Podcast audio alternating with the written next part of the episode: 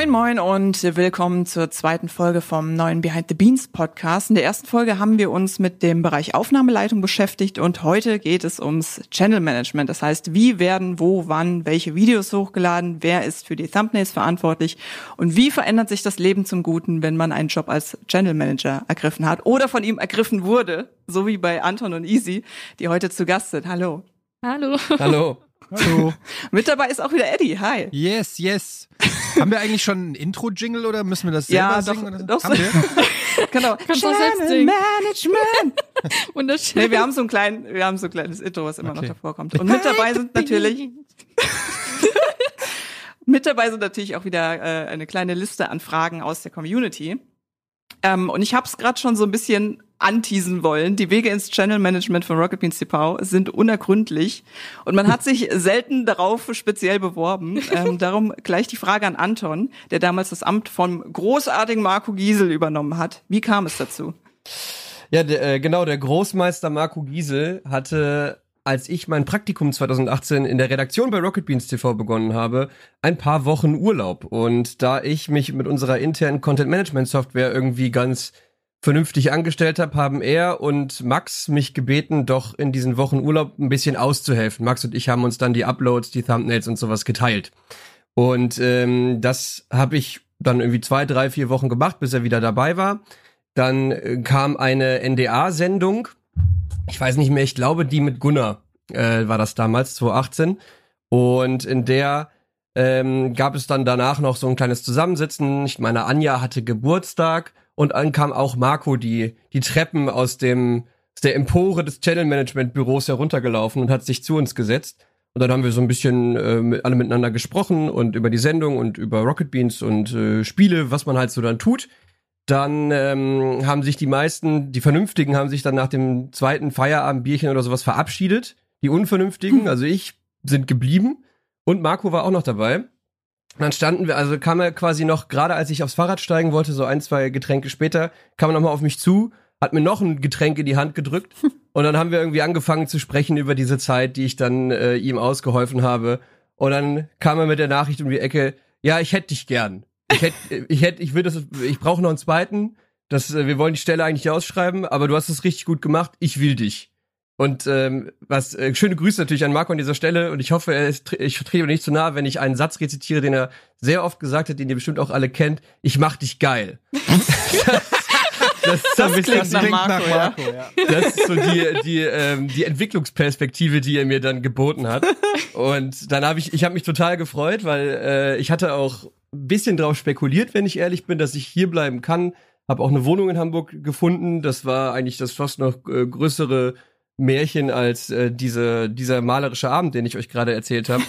Und dann ähm, ah, ja, bin ich mit seinem Angebot nach Hause gefahren, habe drüber nachgedacht, mit einer Freundin drüber gesprochen. Ich glaube, ich habe auch auf dem Fahrrad laut geju gejubelt, was sehr unangenehm war, wahrscheinlich für alle, die äh, auf meinem Heimweg gelebt haben. Und der war nicht so kurz. Aber äh, so bin ich dann zu dem zum Jobangebot gekommen und dann auch einige ähm, Tage später haben wir das nochmal mit Max dann auch besprochen und äh, dann habe ich zugesagt. Mhm. Und ich glaube, bei dir war das auch ähnlich easy, ne? Also wurde es auch kalt erwischt, von hinten weggezogen mit so einem Haken. Ja, bei mir war das ziemlich ähnlich. Also ich glaube, Anton und ich, wir haben uns beide nicht auf diesen Job beworben. wir wurden beide auserwählt oder gefragt, ob wir es machen wollen. Bei mir war das, ähm, dass ich ein Praktikum gemacht habe bei Rocket Beans in der Technik eigentlich. Und ähm, dann sollte ich, als Marco weg war, da habe ich dann ab und an mal äh, Anton vertreten oder auch mal ähm, ausgeholfen, auch wenn er da war. Also es ist nicht immer nur, ja, Anton ist weg, ich mache mal eben seinen Job, äh, sondern auch ihm ausgeholfen. und ich glaube, Anton mochte mich. Und ähm, ich habe auch öfter mal durchklingen lassen, dass, es, äh, dass ich den Job ganz cool finde und allgemein auch Rocket Beans total cool finde und mich hier wohlfühle. Und das Ding ist, ähm, der Job zum Channel Manager war ausgeschrieben. Da habe ich gerade mein Praktikum angefangen. Und äh, ja, die Person hat sich dann doch dagegen entschieden, den Job zu machen. Und eigentlich sollte, ich glaube, im Oktober sollte der anfangen. Hat dann Ja, den Anfang November, ja. ja, und dann hat er halt abgesagt. Und äh, mein Praktikum ging bis Mitte November. Und dann hat Anton mir irgendwann mal geschrieben, so, ja, Easy, kannst du mal in mein Büro kommen? Und ich hatte irgendwie ein paar Oh, oh. Wochen, ich habe ein paar Wochen vorher einen Fernseher bei ihm eingebaut. Und dachte, irgendwas ist damit und er, er ist überfordert damit oder keine Ahnung oder irgendwie Classic das ist eine Anton. Schraube oder Ja. Weiß wieder nicht, wie der Fernseher Der angeht. erste Gedanke. das ist halt so, ich war so, überfordert. was will er von mir? Weil ich mache ja nur Technik. Was wollte er? Oder wollte er irgendwie, dass ich nochmal aushelfe? Und dachte ich so, ja, nee, eigentlich hat er gesagt, dass es gerade ganz cool ist, so wie es ist, oder dass es gerade gut läuft. Dann ähm, wollte ich hinkommen und dann schreibt er mir so, ja, nee, jetzt doch nicht. Lass uns mal morgen einen Termin machen. Da dachte ich so, für irgendeine Techniksache will jetzt einen Termin machen? Was ist da denn jetzt falsch? Und dann bin ich jetzt zu dem Termin hingegangen, war schon so ein bisschen so, was, was ist er jetzt? Was will er von mir? Und dann guckt er mich an, macht so ein bisschen Smalltalk, steht plötzlich auf und sagt, ich hol mal eben Max. Da ich so, Scheiße, was habe ich getan? Ich bin noch in zwei Wochen weg. Warum holt er jetzt Max? Ja, und dann haben die beiden ähm, mir eben das Jobangebot gemacht und äh, ja gesagt, dass eben die Person abgesprungen ist und äh, dadurch, dass ich geholfen habe, dass ich das cool gemacht habe und sie ähm, mir das zutrauen, dass ich das kann. Äh, ja, und dann ähm, habe ich erstmal auch gesagt, so, lasst mich das mal ein bisschen sacken und mich erstmal oder mir erstmal Gedanken drüber machen, ob ich das möchte, weil ich halt nicht aus Hamburg komme. Also ich komme ursprünglich aus der Gegend hier, aber ich habe halt äh, zu der Zeit in Sachsen-Anhalt studiert und eben noch studiert. Also ich war noch nicht fertig. Ich, der Bachelor wäre im nächsten Semester gewesen. Mm. Ja, deswegen war das natürlich jetzt nicht so eine Entscheidung, wo ich sage, yo, ich nehme den Job, sondern wo ich erstmal drüber nachdenken wollte. Und dann war ich aber auch so Mhm. fertig. Und äh, da war gerade noch NDA-Aufzeichnung, das war ja noch alles vor Corona. Alles hängt mit NDA zusammen. Er ist so ein Es verbindendes hängt Element. immer, ja, NDA ist immer eine Verbindung, weil Ronja war dann gerade da und äh, die Band sollte aufgezeichnet werden. Und dann stand ich mit Anton und Ronja äh, in der Küche und ich habe so gezittert, ich wusste überhaupt nicht, was mit mir los ist. Also ich war so total überfordert mit meinen ganzen Emotionen. Ich war so geil und oh Scheiße, was mache ich jetzt? Und dann bin ich einfach, habe ich Eduard nur geschrieben, du, ich kann jetzt nicht arbeiten, ich setz mich unten zur NDA-Aufzeichnung, guck ein bisschen zu, was die da so machen. Und dann saß ich einfach nur da, hab mir ein bisschen mit Ronja gequatscht, mir die Band angeguckt und angeguckt, wie sie das alles aufzeichnen, aber nichts mehr geschafft. Aber das Lied von denen finde ich geil. Hast, hast du jetzt dein Studium abgebrochen oder nee, was? ich habe äh, meinen Bachelor letztes Jahr geschrieben. Ich habe ähm, Vollzeit bei Rocket Beans gearbeitet, habe meinen Umzug nach Hamburg geplant, habe dann noch Teilzeit für meinen ähm, für meinen alten Job aus dem Studium gearbeitet, weil ich für den meine Bachelorarbeit geschrieben habe. Und dann habe ich halt über die Gamevasion quasi, das ist immer noch das Dümmste, was Das ich- hätte machen genau. können, habe ich meine Bachelorarbeit geschrieben. Ich war im Dänemark Urlaub nach der Gamevasion und da habe ich komplett jeden Abend äh, meinen Laptop aufgeklappt und an meiner Bachelorarbeit geschrieben. Also ich habe die mittlerweile, habe ich meinen Bachelor in der Tasche. Oh, wow. Ja, mache ich auch nie wieder. War das Dümmste, was ich machen konnte. Das empfehle ich wirklich niemanden. Ich dachte so, ja, wird schon irgendwie, aber einfach mit Corona, das war eine richtig dumme Aktion. Naja, aber scheint Wow. ja im Endeffekt alles geklappt zu haben. Ja, ich bin, jetzt bin ich da, jetzt arbeite ich nur noch. Und vielleicht können wir so ein bisschen erklären, habt ihr euch das so ein bisschen aufgeteilt? Also Anton macht das, Easy macht das oder macht ihr beide äh, quasi die, die komplett selben Aufgaben und teilt euch das zeitlich einfach ein? Es ist so eine Mischung. Also wir, das, der allergrößte Batzen sind natürlich die Video-Uploads an sich und das damit zusammenhängen vom Texten, also Texten von Titel und Thumbnail, äh, Titel und Thumbnail, Titel und Beschreibung meine ich natürlich, das Bauen der Thumbnails und die SEO-Optimierung, das teilt sich rein nach dem, nach unserem Schichtsystem auf. Es gibt eine Frühschicht und eine Spätschicht, die ähm, dann, je nachdem, wann die Videos eben veröffentlicht werden sollen, diese Verarbeitung übernimmt. Es gibt aber dann auch darüber hinaus noch Meetings und ähm, ja strategische Themen und Aufgaben. Das liegt dann im äh, größten Fall noch bei mir oder in, auf jeden Fall im Mehrheitsfall noch bei mir, weil ich äh, ja ich bin halt einfach ein bisschen länger da und bin dann meistens in diesen Terminen, während Easy die die eigentliche Arbeit macht und mir den Rücken ganz ganz fantastisch frei hält. Würde das ungefähr so umreißen. Ja, dann gibt's ja noch den Fremdcontent. Das ist auch was, was ich nur übernehme, wenn Anton nicht da ist. Oder wenn er es zeitlich nicht schafft, dann übernehme ich den Fremdcontent. Mhm. Können wir vielleicht für, für alle so ein bisschen aufklären, was, was ist Fremdcontent, falls sich das Leute jetzt fragen? Fremdcontent sind Formate wie Der Held der Steine, Lux an Wunder, Kack- und Sachgeschichten, CT-Uplink und so weiter und so fort. Also Formate von anderen YouTuber, YouTuberinnen oder einfach von anderen ähm, äh, Inhalte erstellenden aus der Medienbranche, die bei uns ihre Inhalte zweitverwerten. Also die laden das meistens bei sich hoch oder haben das äh, bei sich im Stream, aber es kommt dann auch noch mal bei uns. Und äh, es sind eigentlich würde ich sagen, äh, alles Freunde des Hauses auch, wo, wo wir dann einfach noch eine äh, so eine Inhaltepartnerschaft mit denen gemacht haben. Und das äh, verteilt sich jetzt mittlerweile auch auf die gesamte Woche. Also es gab vorher so einen etwas größeren Block davon am Wochenende. Den haben wir jetzt leichter, also was heißt leicht abgeschwächt, leicht abgeschwächt in dem Sinne, dass es ihn nicht mehr gibt, sondern jetzt ist alles äh, unter der Woche aufgeteilt und läuft im Anschluss an die abendlichen Streams von Simon, von Denzel und so weiter und so fort. Mhm. Aber beim, ganz kurz, beim Channel ja. äh, Management ist es ja nicht nur das Hochladen der Videos, sondern auch ähm, zum Beispiel, wenn ein Strike kommt, also wenn eine mhm. Beschwerde kommt, wenn irgendwas geclaimed wird, kannst du mal solche Sachen wie Strikes und Claims erklären, weil das wissen viele gar nicht, was im Hintergrund alles so abgeht. Wenn ähm, wir zum Beispiel ein Video zeigen mit GEMA-Musik oder wenn bei Kino Plus ein Trailer von einem äh, Film gezeigt wird und das ist nicht im Vorfeld abgeklärt oder es ist abgeklärt, aber hat irgendwie dann trotzdem keiner mitgekriegt. Ähm, was sind denn da so die, die Sachen, die nicht so offensichtlich sind wie Thumbnails, Beschriftung und Hochladen? Ja, du, du hast es gerade schon gut angesprochen. Also gerade das Thema Claims ist ein allgegenwärtiges in unserem Arbeitsablauf. Ein Claim bedeutet, wir laden beispielsweise einen Filmtrailer hoch, äh, vorgekommen bei, oh Gott, fällt mir der Name gerade nicht mehr ein, aber ein, ein Anime-Trailer aus, ähm, aus von einem japanischen Film. Wir hatten sogar mit dem deutschen Distributor abgesprochen, wir dürfen den zeigen. Allerdings hat die japanische Delegation das nicht so ganz mitgeschnitten und dann läuft ein automatischer Algorithmus ab, der über unser Video drüber tastet und feststellt, Moment mal, diesen Trailer, der gehört doch mir, den habe ich hier als Referenzmaterial eingespeist. Da schicke ich einen Urheberrechtsanspruch raus. Das ist quasi Claim auf Deutsch. Ähm, oder das Äquivalent, die deutsche, das deutsche YouTube-Äquivalent dazu.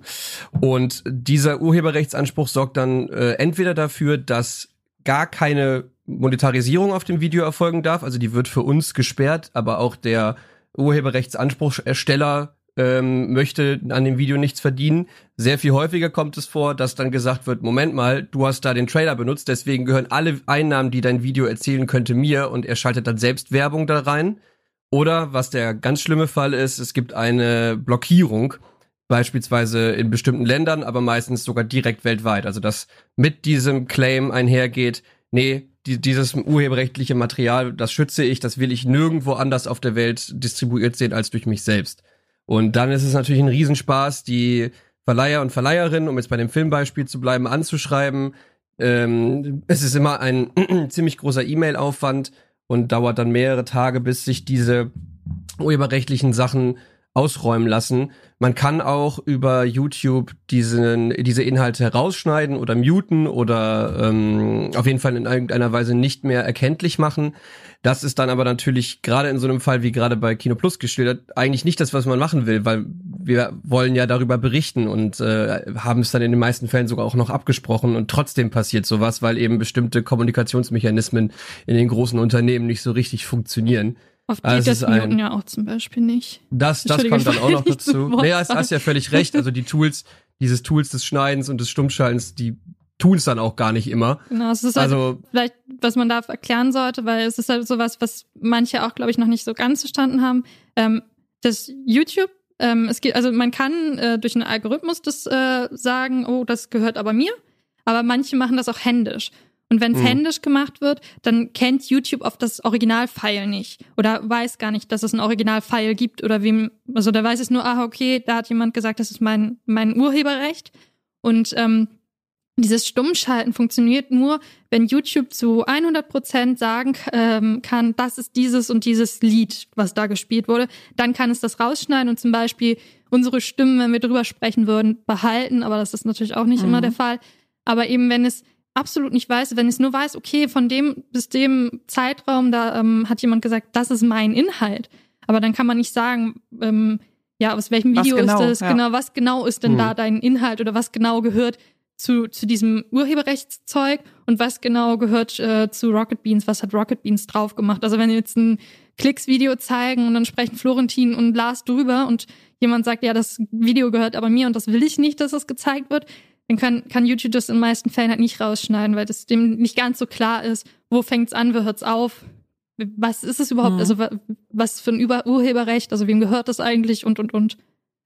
Aber das beantwortet ja auch schon so ein bisschen die Frage, weil ja auch oft gefragt wird, warum ist denn da plötzlich äh, bei einem Teil vom Video total viel Werbung drin oder sowas, ne? Weil das dann eben von den von den äh, Urheberrechtsleuten, äh, Leuten, die das da geclaimt haben, selber verwertet wird, oder? Genau, das ist dann die Fremdmonetarisierung. Also es ist YouTube setzt automatisch, wenn wir sagen, jo, äh, auf dem Video soll Werbung stehen, das, also Werbung geschaltet werden, das machen wir immer, setzt YouTube automatisch schon Werbung.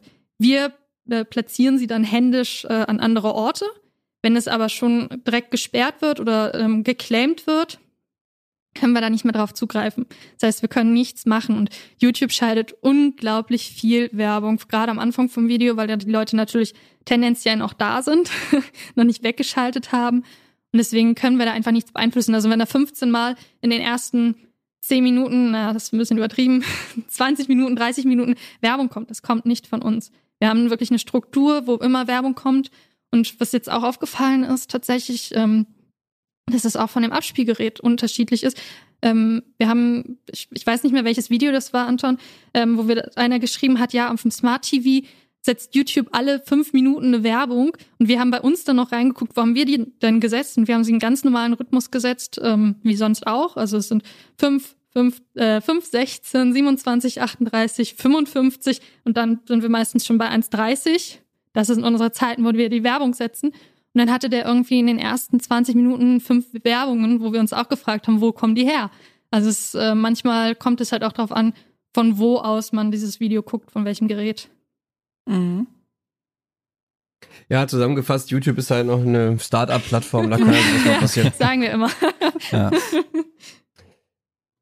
Ja, und um das Thema Strikes vielleicht auch nochmal zu beleuchten, weil du das eben auch angesprochen hattest, Eddie, das ist dann die härtere Stufe eines Urheberrechtsanspruchs, weil das ähm, äh, ist über den Anspruch hinaus, wird da ein Verstoß gemeldet von einem anderen Menschen im YouTube-Kosmos, der sagt dann, ihr habt da meinen Inhalt benutzt, das wollte ich auf gar keinen Fall. Und jetzt ähm, sorge ich dafür, dass ein dass wirklich eine etwas härtere Bestrafung gegen euch erlassen wird, dass ähm, die Mittel, das wieder wegzukriegen, sind im Zweifelsfall die gleichen. Es sind wieder E-Mails, es ist Kontakt aufnehmen, es ist versuchen, zu, sich zu einigen. Aber äh, da würde es dann bedeuten, wenn du einen Strike hast, ist es so eine Verwarnung. Wenn du zwei Strikes hast, kannst du zum Beispiel vielleicht gar nicht mehr Livestreamen und deine Funktionen werden extrem eingeschränkt. Bei drei ist dein Kanal erstmal futsch. Also das ist die, die schlimmere, dringlichere Stufe. Claims kannst du erstmal sammeln wie Ostereier, auch wenn ich es nicht empfehlen würde aber die, der Strike ist dann die, das ist dann schon eine ziemlich, ähm, ziemlich happige Verwarnung. Und dann gibt es natürlich auch noch manuellen Trouble mit Anwälten oder sonst was, aber das ähm, fällt dann nicht mehr unbedingt in unsere Abteilung. Und wie, wie oft passiert sowas, so ein Strike oder so ein Claim? Also ist das was, was so eine Ausnahme ist oder ist das eigentlich ständig? Bei Claims würde ich sagen, wöchentlich mindestens. Also eher zwei die Woche, gerade weil natürlich fast alle Kinothemen, besonders im 2020 gebeutelten Corona-Jahr, wo die Filmindustrie auch ein bisschen alternative Einnahmequellen gesucht hat, da wird halt super viel geclaimed und die Leute wollen auf jeden Fall äh, was davon abhaben, wenn man deren Inhalte da nutzt. Ähm, ob man da jetzt drüber berichtet oder nicht. Aber äh, auch darüber hinaus kommt es immer mal wieder vor, dass bestimmte YouTube-Videos dann Musik enthalten oder Inhalte, die jemand sich hat schützen lassen über das Claiming-Programm. Aber Strikes dann nicht so oft, oder? Nein. Strikes, Strikes Gott sei Dank nicht, nee. Aber wenn zu den Claims auch, ähm, ich glaube, es kam schon häufiger mal die Frage, warum wir ähm, Trailer oder sowas bei Kino Plus immer nicht in groß zeigen und warum die Leute drüber quatschen. Es ist halt eben genau, um Claims zu umgehen. Selbst wenn wir ähm, auf der Whitelist von bestimmten ähm, Herausgebern, also irgendwelchen Fu äh, Filmurrechtsinhabern sind, ist es halt eben nicht gegeben, dass wir immer schon gleich claimfrei sind. Und ähm, wir wollen es einfach umgehen, dass man den Trailer natürlich irgendwie sieht, aber eben nicht, dass das direkt äh, erkannt wird und eben halt, ja. das, das ist eben, das zu umgehen, das kann leider nicht immer passieren. Also manchmal sind diese Algorithmen unglaublich picky und finden das sofort. Aber oft äh, hilft es halt eben, indem man das nur so ganz klein im Hintergrund zeigt. Dann kann er das Bild schon mal nicht ganz so gut erkennen, dieser Algorithmus. Und wenn wir dann drüber sprechen, das Audio nicht so, ist das Problem nicht ganz so gegeben. Aber genau, nur nochmal zum Verständnis, das ist aber hm. nur, weil wir monetarisieren, weil es gibt ja ganz viele nee, nee, nee, YouTube-Videos, die äh, sich nur mit Reaction-Sachen beschäftigen, die teilweise Musikvideos oder Sachen gucken und äh, deshalb kommt ja auch oft die Frage, warum dürfen wir das nicht? Ich dachte auch immer, das hat was damit zu tun, dass wir es halt monetarisieren, dass es kommerziell ist. Nee, leider nicht. Also diese Claim Claiming-Programme nehmen in den aller, aller, aller seltensten Fällen Rücksicht darauf, ob du damit Geld verdienen willst oder nicht. Eigentlich schnappen die sofort zu. Und die Reaction-Szene scheißt halt entweder drauf und sagt sich, okay, komm, das ist, ich nehme die Reichweite und, und äh, die Werbeeinnahmen sind mir egal, das tun wir ja auch immer wieder. Oder ähm, was, was da man auch nicht außer Acht lassen darf, es gibt da eben auch Menschen, die bewusst darauf abzielen. Also es gibt Musikmenschen, die genau wissen, meinem Video oder meinem Produkt tut es extrem gut, wenn jetzt viele Leute darauf reagieren, wenn ich das äh, frei zugänglich mache und dann passiert es äh, auch deutlich weniger, dass dort Claims auftreten. Warum wir das nicht so einfach machen können, ist, wir haben einen ziemlich großen Upload-Druck, um es mal so zu formulieren. Also unsere Community ist es natürlich gewohnt, dass wir alles äh, hochladen und auch alles relativ schnell hochladen. Und ähm, wir haben es ja selten so, dass mal bei uns unsere Cutter total viel Freizeit haben, dass die äh, im Zweifelsfall be bedenkliches Material irgendwo rausschneiden können. Deswegen ist dieser ganze, ähm, ist unser ganzes System eher darauf ausgelegt, lieber better safe than sorry. Also lieber zu sagen, die Reaction mache ich jetzt nicht. Dafür kommt das Video wie geplant, dafür äh, brauche ich keinen Cutter, der ähm, jetzt gerade wahrscheinlich gar keine Zeit hat. Und ähm, so äh, kommt das bei uns zustande. Wenn du möchtest, Eddie, reagier auf super viel Zeug, aber sag vorher Bescheid, dass es was dauert. ja, okay. Aber das passt ja eigentlich ganz gut zur, äh, zur Sendeumstellung, denn da hat sich ja auch beim VOD-Upload ein bisschen was geändert, ne? Ja, ja, genau. Also äh, ich sprach jetzt vom Upload-Druck, der auch immer noch dabei ist, aber wir haben uns da jetzt schon Gott sei Dank ein paar Freiräume verschafft, weil wir ähm, ja teilweise wirklich, äh, oder wir haben ja ganz lange so gearbeitet, alles kommt so schnell wie möglich. Und äh, wir gucken nicht so wirklich darauf, ob das algorithmisch sinnvoll ist, ob sich da die, die Inhalte gegenseitig die Körner wegpicken. Und ganz abgesehen davon hat das natürlich auch bei Easy und mir zu ziemlich, ziemlich stressigen Tagen geführt an vielen Stellen. Ja. Und jetzt haben wir die Möglichkeit, das alles so zu verteilen, dass, ähm, dass die Videos Freiräume haben, dass sie auch ein bisschen Luft zum Atmen bekommen am Ende die, die VOD-Strategie ist nie ähm, das Allheilmittel, damit das, dafür, dass Inhalte super erfolgreich werden, aber es ist natürlich ein Nährboden, den man gut schaffen kann. Das haben wir jetzt gemacht. Wir können verzögern, wir können auch mal sagen, nee, dauert ein, zwei Tage. Der krasseste Fall ist, glaube ich, vier Tage Diskrepanz zwischen Senderausstrahlung und Upload-Datum. Ähm, und das kommt uns erstmal in unserer, also was diesen Nährboden angeht, kommt uns das erstmal sehr entgegen. Ganz abgesehen davon, dass wir dann auch ein bisschen unsere Tage besser planen können weil wenn äh, zum Beispiel die fantastische Show-Redakteurin Dara Maniel plötzlich mit ihrem Best-of um die Ecke kam und gesagt hat, das muss heute noch raus, dann war das auf einmal ganz schön voll der Tag. Ja, und es ist halt auch immer, ähm, wenn wir es ein bisschen später machen, dann können die Leute natürlich auch cutten. Also wir haben ja oft Let's Plays einfach nur so rausgehauen quasi, also ungeschnitten direkt nach der Sendung. Und jetzt sind so manche Sachen, dadurch, dass wir ja auch irgendwie so Ensemble-Slots haben oder so, oder eben ähm, bestimmte Let's Plays, die irgendwie Personen besonders am Herzen liegen, dass die eben nochmal geschnitten werden. Also so der Freitags äh, der wird ja auch immer nochmal übers Wochenende von Valentin geschnitten. Und ähm, dafür geben wir ihm auch die Zeit, dass er das machen kann. Also dass, dass er die Ruhe bekommt, dass er es schneiden kann und dass wir es dann jetzt nicht direkt sagen, so jetzt muss es aber nach zwei Stunden nach der Aufzeichnung frisch geschnitten bei uns liegen, damit wir es raushauen können. Das ist halt auch also neben Claims, Strikes, Uploads und so müsst ihr euch aber auch um sowas kümmern wie, also natürlich ähm, die Upload-Reihenfolge, aber auch Kommentare. Ähm, ihr kennt euch aus mit den Algorithmen, kann man das so sagen? Wisst, seid ihr die Experten? Wisst ihr, ja, was, wie muss eine Überschrift sein? Wie muss ein Thumbnail sein? Wie muss ein Kommentar sein? Wie muss ein Like, eine Glocke? Diese ganzen tausend Sachen, die man ja mittlerweile machen muss, gefühlt, damit man irgendwie überhaupt auf YouTube im, im Meer der Videos wahrgenommen wird. Wie hm. sehr kennt ihr euch da mittlerweile aus? So sehr man sich auskennen kann, würde ich sagen. Also der Algorithmus ist, der Algorithmus, der ist sehr speziell. Also den kann man nicht sagen, so genau nach diesem Schemata äh, läuft er jetzt ab. Das ist, ähm, sind Beobachtungen, die wir machen. Wir gucken uns viel andere große Kanäle an. Wir gucken uns viele Nischenkanäle aber auch an, die zu bestimmten Themen was machen. Ähm, Und dann ist es auch teilweise Learning by Doing. Also wenn wir irgendwas mhm. hochladen, was wir noch nie so in dieser Form irgendwie hatten, probieren wir halt vieles aus. Es kann halt auch passieren, dass wir ein Thumbnail oder einen Titel ähm, ein paar Tage später nochmal ändern, weil wir merken, so, hm, die erste Strategie hat nicht so funktioniert. Genau, äh, um da doch mal drauf anzuknüpfen, also man muss natürlich vor allen Dingen schauen, was ist der, der Punkt, der inhaltliche Punkt eines Videos, den ich jetzt rausziehe, an dem ich sage, das ist das, womit ich glaube, dass es auf YouTube erfolgreich wird. Also am Ende musst du dich natürlich immer in erster Linie an den Inhalten orientieren.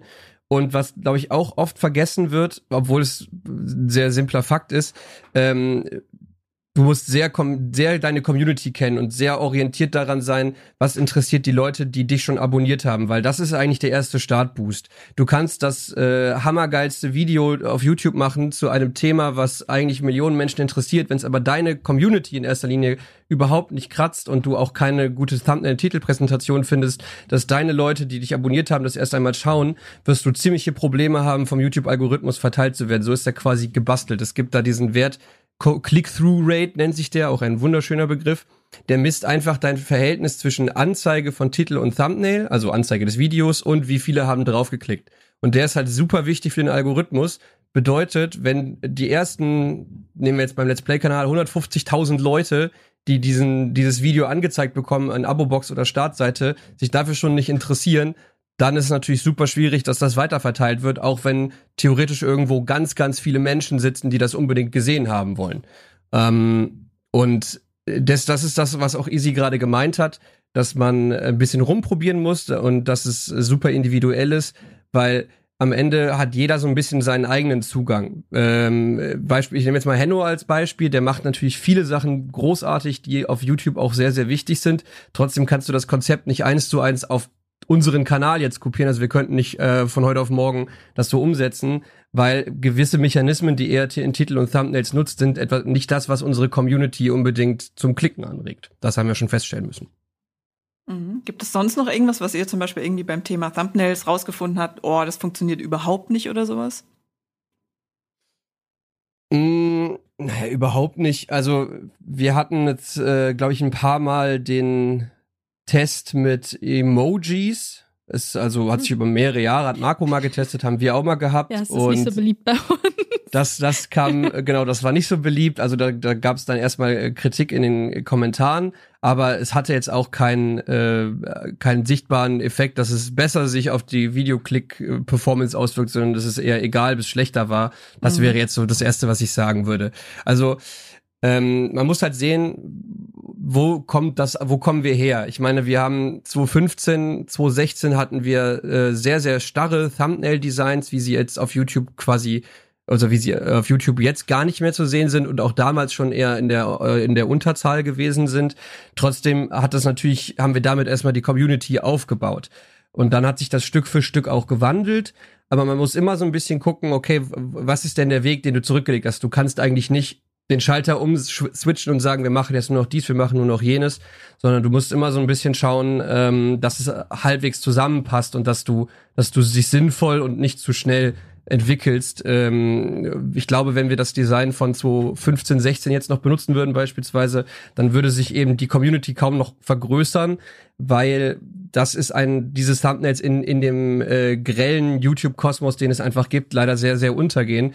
Trotzdem brauchst du dann auch nicht das direkt das knalligste von allen zu basteln, weil dann hast du wiederum das Problem, dass deine Core Community es nicht klickt und dann versandet es irgendwo im Niemandsland. Also es ist so ein, immer so ein bisschen Kompromissfinderei. Ja, wir gucken wirklich immer auch viel, was die Community sagt. Also eben diese Emojis, die bei vielen anderen großen YouTubern gut funktionieren auf Thumbnails oder in Titeln, die lassen wir tendenziell weg, weil das kommt bei uns nicht gut an. Ähm, und dann auch so dieses ganz Extreme. Also bei Henno zum Beispiel, der macht ja gern seinen Kopf riesig. Machen wir bei uns eigentlich auch nur, wenn es wirklich zu dem Spiel passt, das genommen wurde oder das da gezockt wurde.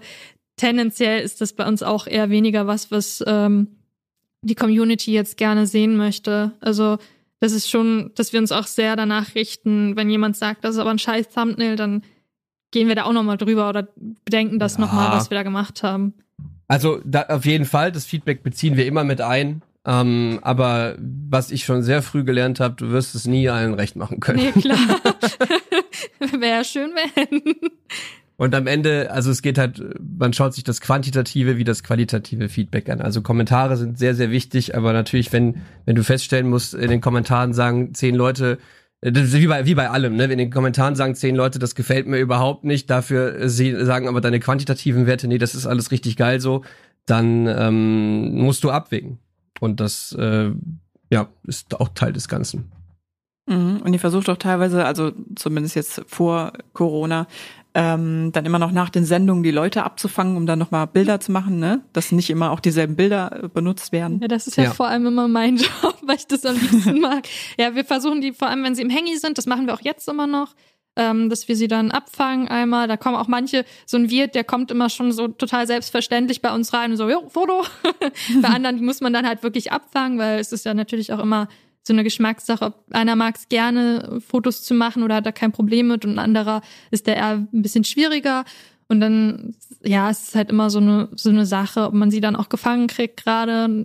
Dann stellen wir sie einfach vor eine weiße Wand, machen da ein paar coole Bilder, gestalten schon so ein bisschen das Thumbnail mit denen zusammen, was denen dann auch immer gern gut, gut gefällt.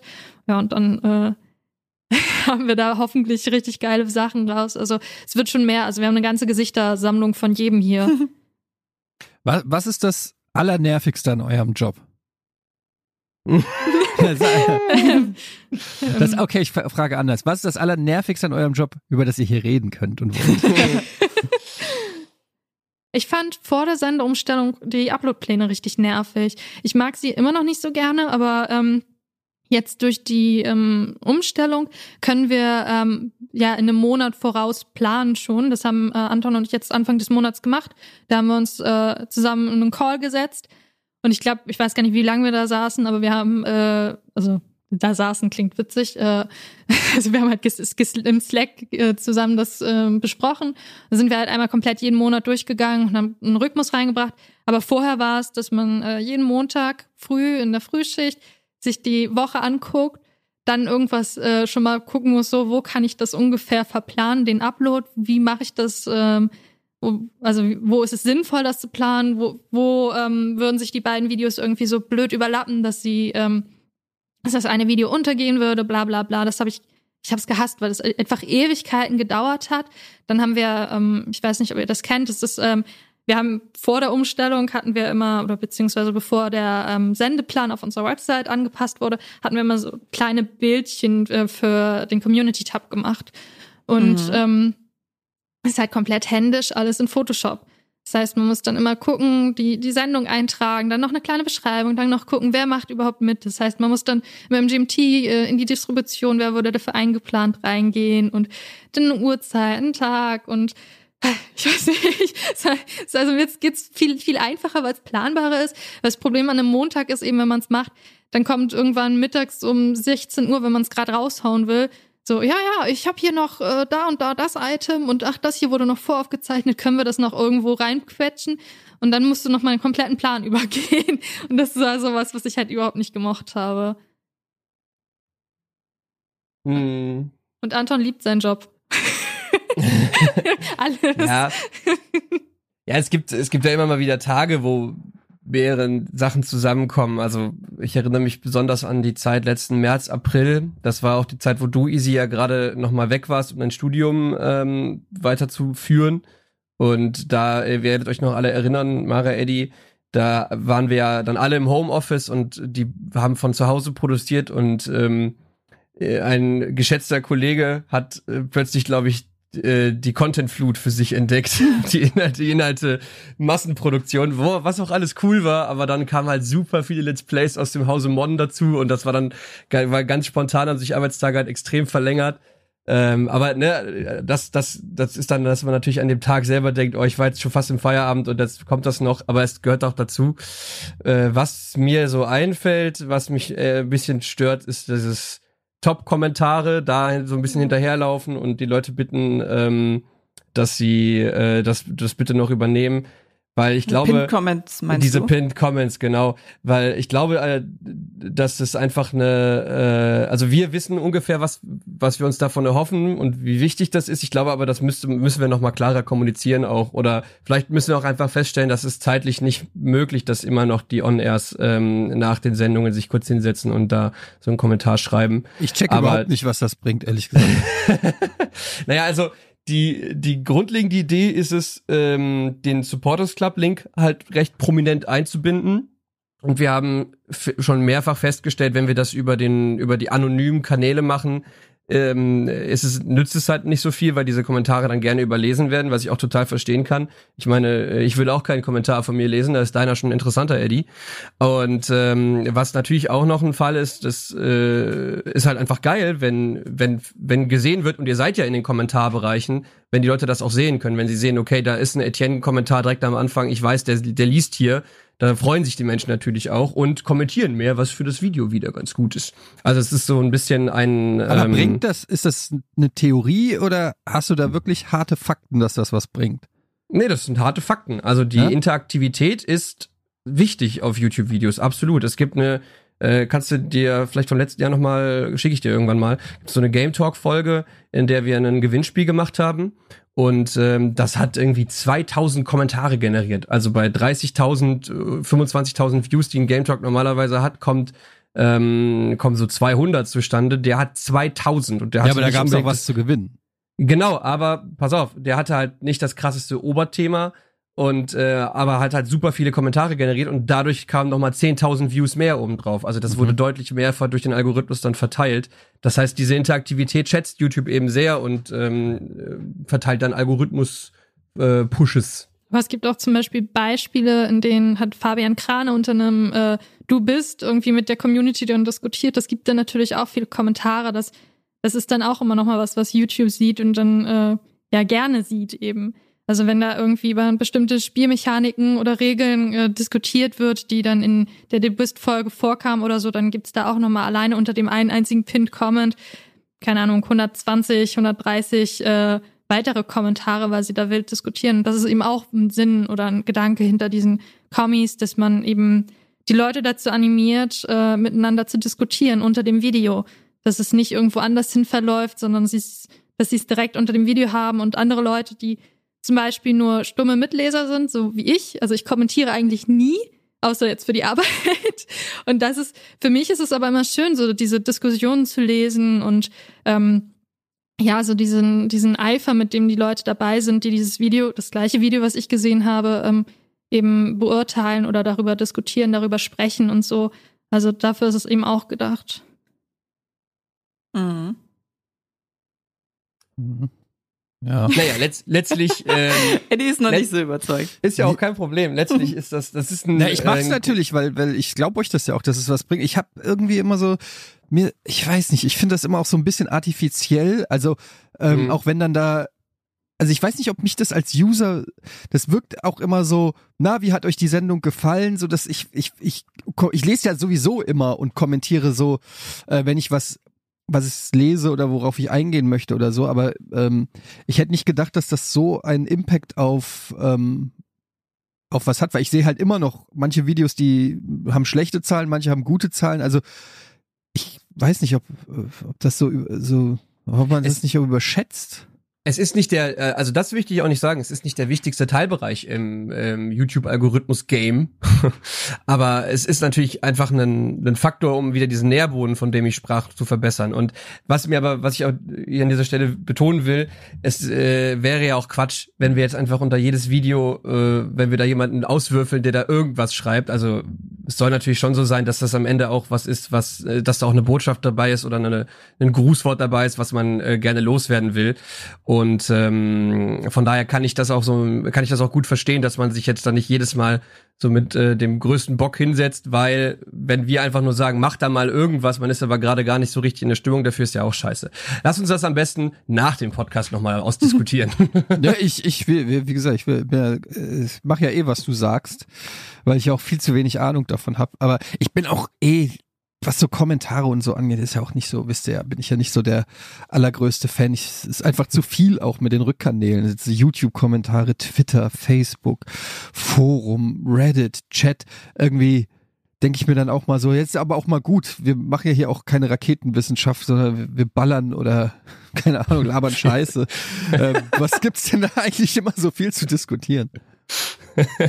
ja, aber da kannst du es dir ja einfach machen. Kannst ja künftig sagen, so Leute, das hier ist mein Kommentar, alles was drunter ist, lese ich, Rest nicht. Viel Spaß. ja. Aber das wäre ja gelogen. Ich lese ja doch mehr, ja, als ja, ich eigentlich zugeben will. Aber apropos ähm, Kanäle, vielleicht könnt ihr so ein bisschen äh, auch mal über den Community-Tab die Leute erleuchten, weil ich habe ich lese es immer wieder, dass, dass Leute es gar nicht checken, dass es das gibt und äh, also das Feature auf YouTube auch überhaupt gar nicht kennen. Der Community-Tab ist das Twitter von uns. Unser Social Media. ich weiß nicht. Also Community Tab ist eben so ein Bereich äh, auf unserem Kanal, auf jedem YouTube-Kanal im Grunde eigentlich, wenn man ihn freischaltet ähm, auf dem man eben mit seiner Community äh, seine Community informieren kann. Also man kann da Umfragen schalten, man kann da Postings machen, man kann Videos da noch, also so kleine Videos verlinken und sowas.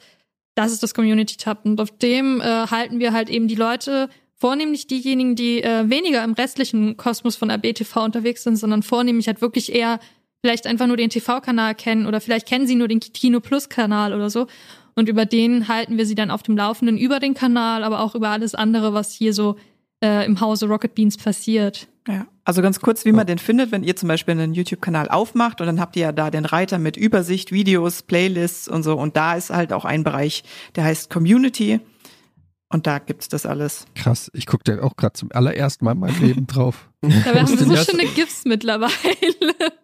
Ich wusste nicht, dass das gibt. Das und da, cool. Was macht ihr da am, am meisten? Ja, das meiste sind die Upload-Pläne, die ähm, noch ergänzend zu den Kanalbannern, die wir auch letztes Jahr irgendwann gestartet haben, äh, einfach einen Eindruck für neue Leute geben sollen, was erwartet euch hier auf dem Kanal und für bestehende zeigen soll, mit diesen Videos könnt ihr die Woche rechnen. Das ist der größte Anteil, aber gerade wenn man auch auf den Kanal Rocket Beans TV schaut, dann werden, sich da geteilte Blogposts äh, finden. Wir wir haben jetzt auch beim Kino Plus Kanal zum Beispiel am Wochenende nochmal ein extra Posting gehabt, das darauf hinweist, dass der Oscars stattfindet. Und es ist, es ist letztlich wirklich einfach ein, ein Social Media Feed, der in YouTube eingebettet ist und so ein paar Zusatzinfos zu den Kanälen bieten soll. Mhm. Aber werdet ihr dann jetzt weiter die, äh, die VOD-Uploads machen? Denn wir haben ja jetzt auf der Website, wenn man auf rocketbeans.tv slash Sendeplan schaut, da haben wir jetzt tatsächlich auch einen eigenen VOD-Plan ähm, wo ihr gucken könnt, wann welches Video hochgeladen wird. Auch teilweise, wenn man im Sendeplan auf das Video draufklickt, dann steht da schon, ab wann das VOD verfügbar sein wird. Deswegen ähm, macht ihr das jetzt noch weiter in dem Community-Tab? Also nicht so ganz klar, ehrlich gesagt, weil Easy hat es ja vorhin schon angesprochen, dass es relativ aufwendig ist, das äh, so diffizil, wie wir es bisher gemacht haben und so detailliert äh, weiterzuführen wir, wir werden weiterhin äh, die Kanalbanner haben, die auf jeden Fall einen Eindruck darüber geben, welche Highlights erwarten euch diese Woche in den Uploads. Ähm, die werden wir vielleicht noch mal ein bisschen umbauen, dass die alle so ein bisschen mehr wie der Kino Plus Kanal ausschauen. Aber das kommt dann in den nächsten Wochen. Und die generelle Upload-Grafik werden wir wahrscheinlich ein Stück weit entschlacken. Aber wir wollen trotzdem auch da, da weiter noch äh, Infos drüber geben, welche Highlights oder welche, also zumindest äh, das allermeiste, was da diese Woche noch oder was in den Wochen hochgeladen wird, sollen, wollen wir da eigentlich noch abbieten, äh, abbilden. Vielleicht schließen wir uns da auch mit Social Media zusammen, die haben ja auch so eine Übersichtsgrafik und dann äh, schnappen wir die uns einfach. Genau, es soll also nicht mehr so eine ganze Übersicht sein. Vorher war das ja, bevor das, ähm, vor der Umstellung auch, war das auch eine Übersicht quasi für uns, was kommt auf diesen Kanal in dieser Woche. Und ähm, die brauchen wir jetzt im Grunde nicht mehr so. Und da es jetzt auf der Website ist, brauchen wir es nicht mehr in der Form. Also es soll wahrscheinlich wirklich eher so ein, eine Art Highlight Cut, keine Ahnung, wie das nennen soll, Highlight-Grafik werden, wo halt wirklich so vier besondere oder drei besondere Items dieser Woche auf diesem Kanal einmal aufgelistet werden mit der Uhrzeit, wann das rauskommt und einer kleinen Info, was es überhaupt ist, weil wenn jemand äh, ein Moin Moin hört und äh, dann weiß er vielleicht nicht unbedingt, dass es eben äh, ne, ein Talk-Format ist, sondern denkt sich sonst was, weil nicht jeder kennt dieses Format oder andere oder ein Du bist, verbindet nicht jeder sofort mit Brettspielen oder Gesellschaftsspielen. das ist halt einfach, dass da immer noch so eine kleine Beschreibung ist, warum ist es denn so ein besonderes Highlight diese Woche, dass das kommt. Und äh, auch was ist, was ist es überhaupt? Also wenn du als ganz neuer Zuschauer in unseren Kosmos hereinkommst, dann bist du finde ich ähm, immer noch so ein bisschen erschlagen von dieser Fülle an fantastischen Infos und Sachen, die wir machen. Und ähm, wenn du dann so eine Grafik hast, wo im Zweifelsfall einfach auch dabei steht Bundesliga, gut, das ist jetzt vielleicht noch halbwegs selbsterklärend, oder was ist Almost Daily, worüber wird da gesprochen, wer ist dabei, dann ähm, nützt dir das mehr als erstmal nur mit den Formatnamen konfrontiert zu werden mhm. und du mhm. weißt gar nicht, welche Frequenz äh, hat das denn, was ist das inhaltlich, äh, wann kann ich mit der nächsten Folge rechnen und so weiter. Bekommt man denn die Inhalte aus dem Community-Tab einfach in seinen Feed gepusht oder was muss man da machen? Äh, ja, also die werden über die Startseiten geteilt, wenn man die, äh, also wenn man auf einem normalen PC sich gerade bewegt beim ähm, Handy ist es sogar so, dass die teilweise unter Videos angezeigt werden. Und die algorithmische Verteilung ist da so, dass man gar nicht unbedingt den Kanal auch abonniert haben muss. Man äh, kann in, im weitesten Sinne mal mit dem Thema interagiert haben, was gerade in diesem Community Post behandelt wird oder mit dem Kanal im weitesten Sinne mal interagiert haben, dann kann es schon sein, dass man auf den Startseiten von irgendwem auftaucht, was halbwegs äh, cool ist, weil man dann natürlich auch neue Leute erreicht, aber auch ein bisschen verwirrend, weil ich weiß nicht genau, was XX Shadow Sniper aus Usbekistan mit unserem Upload planen soll. Aber gut, YouTube wird das sich schon irgendwie was bei gedacht haben, diese Verteilung so zu machen.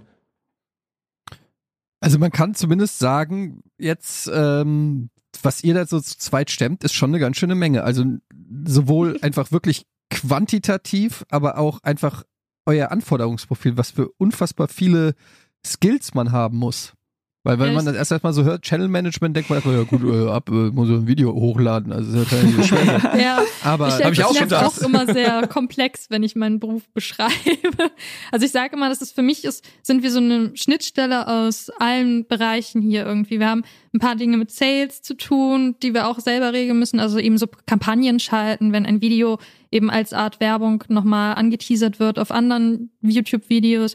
Oder ähm, wir haben eben Grafiksachen, das sind die Thumbnails bauen. Wir haben redaktionelle Sachen, das sind die Beschreibungstexte. Oder wir haben Social Media, das ist eben das Community-Tab. Wir haben, also wir sind eigentlich alles. Wir haben auch Schnitt, wir schneiden auch teilweise Videos zusammen, wenn da irgendwie was war für ein Upload. Also bei uns muss man, glaube ich, so ein wie sagt man, Universaltalent sein in unserem Beruf.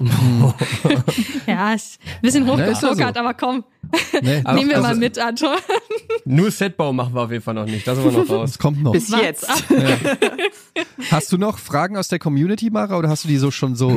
Ähm, ich habe schon einiges eingebaut. Ich gucke, es gab noch ein bisschen was zum Fremdcontent und zwar, ähm, wie wird entschieden, welcher Fremdcontent zu euch passt und wie wird das, äh, wie wird das festgelegt, welcher Sendeplatz der bekommt? Ich glaube, das ist eigentlich nicht Channel Management, oder? Das ist wahrscheinlich eher Programmdirektion. Nee, das, das, auch, das ist Anton. Das ist auch Channel Management. ähm, aber du also, entscheidest doch nicht, welche inhaltlichen doch, Sachen kommen, doch, oder? Das, das äh, also, also nein, nein, schon. Also, nein, also entscheiden tue ich das letztendlich nicht. Ich sage jetzt nicht, äh, pff, boah, hält der Steine, nee, gar keinen Bock drauf. Das machen wir nicht. Ja, das meine ich. Äh, Nee, nee, also ähm, das ist schon so, dass ich mich da natürlich mit, äh, de, mit der Programmplanung abstimme oder in dem Fall jetzt vor allen Dingen mit äh, Michael, Micha und Andreas, die sagen meine engsten Ansprechpartner zu sind. Und ähm, es kommt aber schon, ist aber schon so, dass die Vorschläge erstmal von mir gefiltert werden oder von mir aufgenommen werden. Also ich überlege mir, wer, wer, wer wäre vielleicht interessant ähm, oder was hat die Community vorgeschlagen, was haben wir vielleicht auch für Anfragen, wobei das zumindest in meiner äh, Zeit als Fremdcontent-Management bisher der wenigste Fall war, dass wir aktiv Leute hatten, die gesagt haben, wir wollen aber unbedingt, ähm, beziehungsweise es waren dann meistens Anfragen, die wir nicht so umsetzen konnten. Und daraus ähm, ergibt sich dann meine Vorschlagsliste, die ich immer mal wieder dann mit den anderen drei bespreche. Dann schauen wir, passt das zu uns, passt das nicht zu uns. Dann daraufhin nehme ich dann Kontakt auf. Es gibt auch Fälle, wo äh, ein Redakteur, zum Beispiel Fabian Krane, äh, den Kontakt aufnimmt, weil den Held der Steine hat er jetzt vorgeschlagen, dann ging das an mich, dann ging es an Michael. Ihr könnt es grob nachvollziehen. Dann ähm, ist der nächste Schritt eben die, die groben vertraglichen Modalitäten auszuhandeln und sich über den ersten Sendeplatz Gedanken zu machen. Ich mache einen Vorschlag, die anderen machen einen Vorschlag. Das bespreche ich dann auch nochmal mit Michael, Micha und Andreas. Und im letzten Schritt wird dann von beiden Seiten der Vertrag unterzeichnet und es geht los. Das ist auch ein ziemlich spannender Job, weil dann hast du ja wirklich da, Ja, ich sag mal, du hast die Macht, einen Nobody zum Superstar zu machen. so wie Held der Steine. Held der Steine, wer Ja. findet dich Der? Nobody. Wer kennt ihn? Also niemand kennt ihn. Wir haben ihn groß gemacht. So ist es. Ja. Ähm, Ja, dann kam äh, noch, ich habe noch hier die, die Frage, wie genau priorisiert wird, was wann hochgeladen wird. Oder hattet ihr das schon so ein bisschen beantwortet? Ja, was, also es, es ist schon so, pauschal würde ich fast sagen, dass die äh, ganzen Sachen eine sehr ähnliche Priorisierung haben. Also wir wollen, wo es geht, eigentlich am Tag danach hochladen. Äh, gibt ganz wenige Ausnahmefälle auf dem Gaming-Kanal, wo wir wissen, okay, da ist halt dann direkt ein Wochenende angeschlossen mit äh, zwei Videos und es ist Blödsinn, dass die, dass die sich dann gegenseitig kannibalisieren. Da ist einfach der Blick darauf, wo ist der nächste standardmäßig freie Platz, dass wir nicht quasi an einem Tag zwei Uploads haben und am Folgetag passiert dann gar nichts. Das ist halt einfach dann verschwendet. Weißt du, dann, die picken sich die Körner weg und da, da hat am Ende keiner was von. Ähm, das einzige, wo ich äh, sagen würde, es gibt eine niedrigere Priorisierung, sind vielleicht die abendlichen Streaming-Slots, was aber nicht daran liegt, dass der Inhalt doof ist, sondern dass es etwas schwieriger ist, die für YouTube aufzubereiten. Die sind halt komplett äh, mit in Selbstfahrer produziert, also die Menschen haben Eigenregie und da kann es dann schon mal sein, dass das nochmal durch den Schnitt durch muss, dass da ein Intro fehlt, dass da ein kleineres Problem dabei war oder so. Und deswegen haben wir uns da gesagt, wir wollen auch versuchen, die am Folgetag äh, drin zu haben, aber wo wir können, verschaffen wir uns da so ein bisschen Platz. Und das ist zum Beispiel, ich glaube, darauf zählt die Frage auch so ein bisschen ab, die ich im Forum gelesen habe. Das ist zum Beispiel so ein Ding bei Florentins Factorio.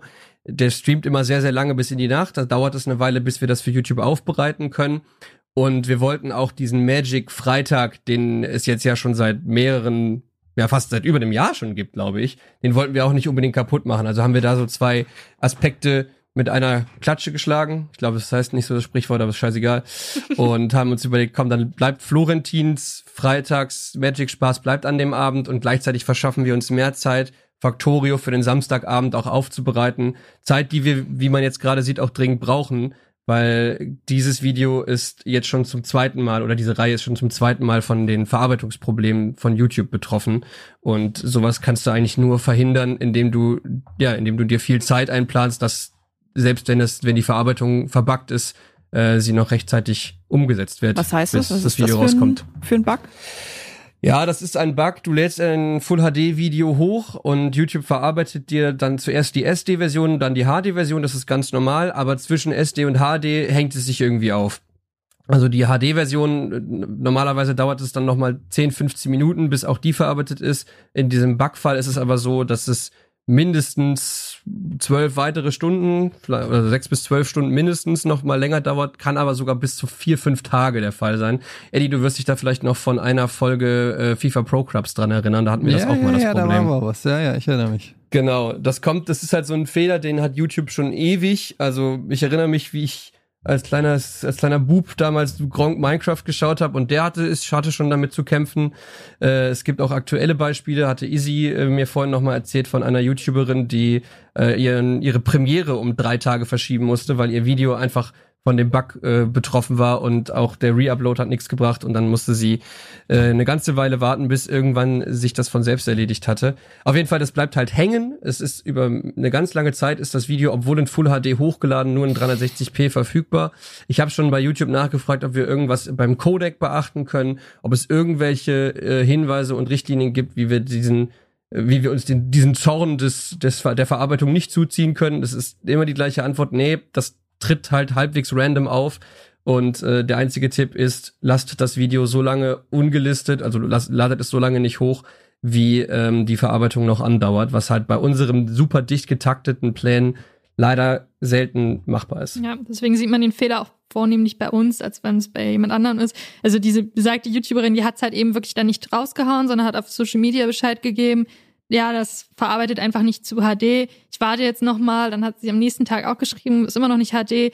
Dann am übernächsten Tag konnte sie es dann erst raushauen. Und bei uns ist es eben so, dass wir eben ein relativ enges Korsett haben, wann eben die Uploads kommen sollen. Und das Faktorio, Gott, habe ich halt am Freitag fertig gemacht und war dann eben Samstag, als es draußen war, immer noch nicht in HD verarbeitet. Ich habe das, ich glaube, es war das erste, was ich gemacht habe. Ich hatte die Spätschicht, das heißt irgendwann um 16 Uhr, 17 Uhr war es fertig. war dann halt komplett, also schon komplett hochgeladen, hat dann einfach nur noch zu HD verarbeitet und als es dann am Samstag draußen war, also veröffentlicht wurde, war es immer noch nicht verarbeitet. Also da konnte ich dann auch nichts machen, aber es war eben dieser feste Zeitplan, wann es rauskommen soll und wenn es dann eben nicht ähm, in HD ist, dann ist es so, dann muss man eben leider warten. Wir können, also ich weiß nicht, wir haben immer eher die, die Tendenz, lieber ähm, das Video ähm, raushauen, auch wenn es dann noch nicht in HD ist, als es zurückzuhalten. Das ist, weil wir eben halt diesen strikten Plan haben und diesen äh, sehr engen Plan auch haben.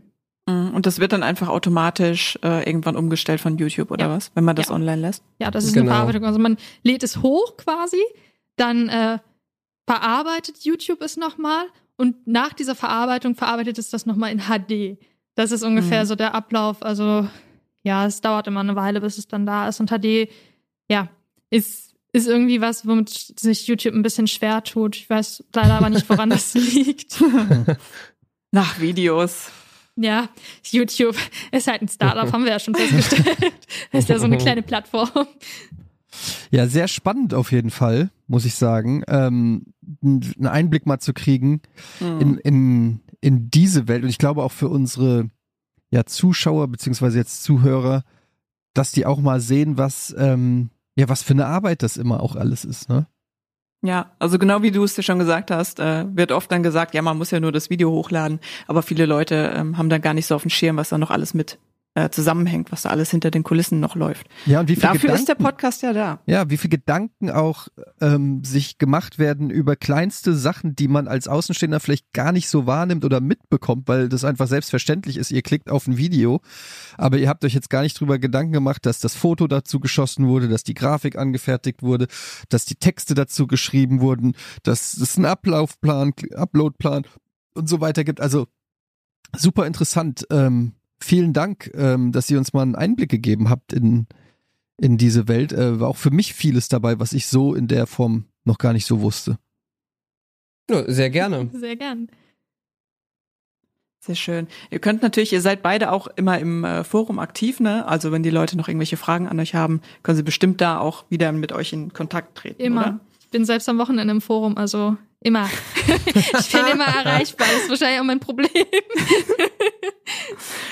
Ja, dann würde ich sagen, ähm, beenden wir die Folge an der Stelle. Äh, schön, dass ihr da wart. Schön, dass du auch wieder dabei warst, Etienne. Ja, sehr gerne. Und nächstes Mal haben wir, glaube ich, Sales am Start, oder? Oh ja, Sales Marketing Auch spannend. wird die nächste Runde. Das wird auch spannend.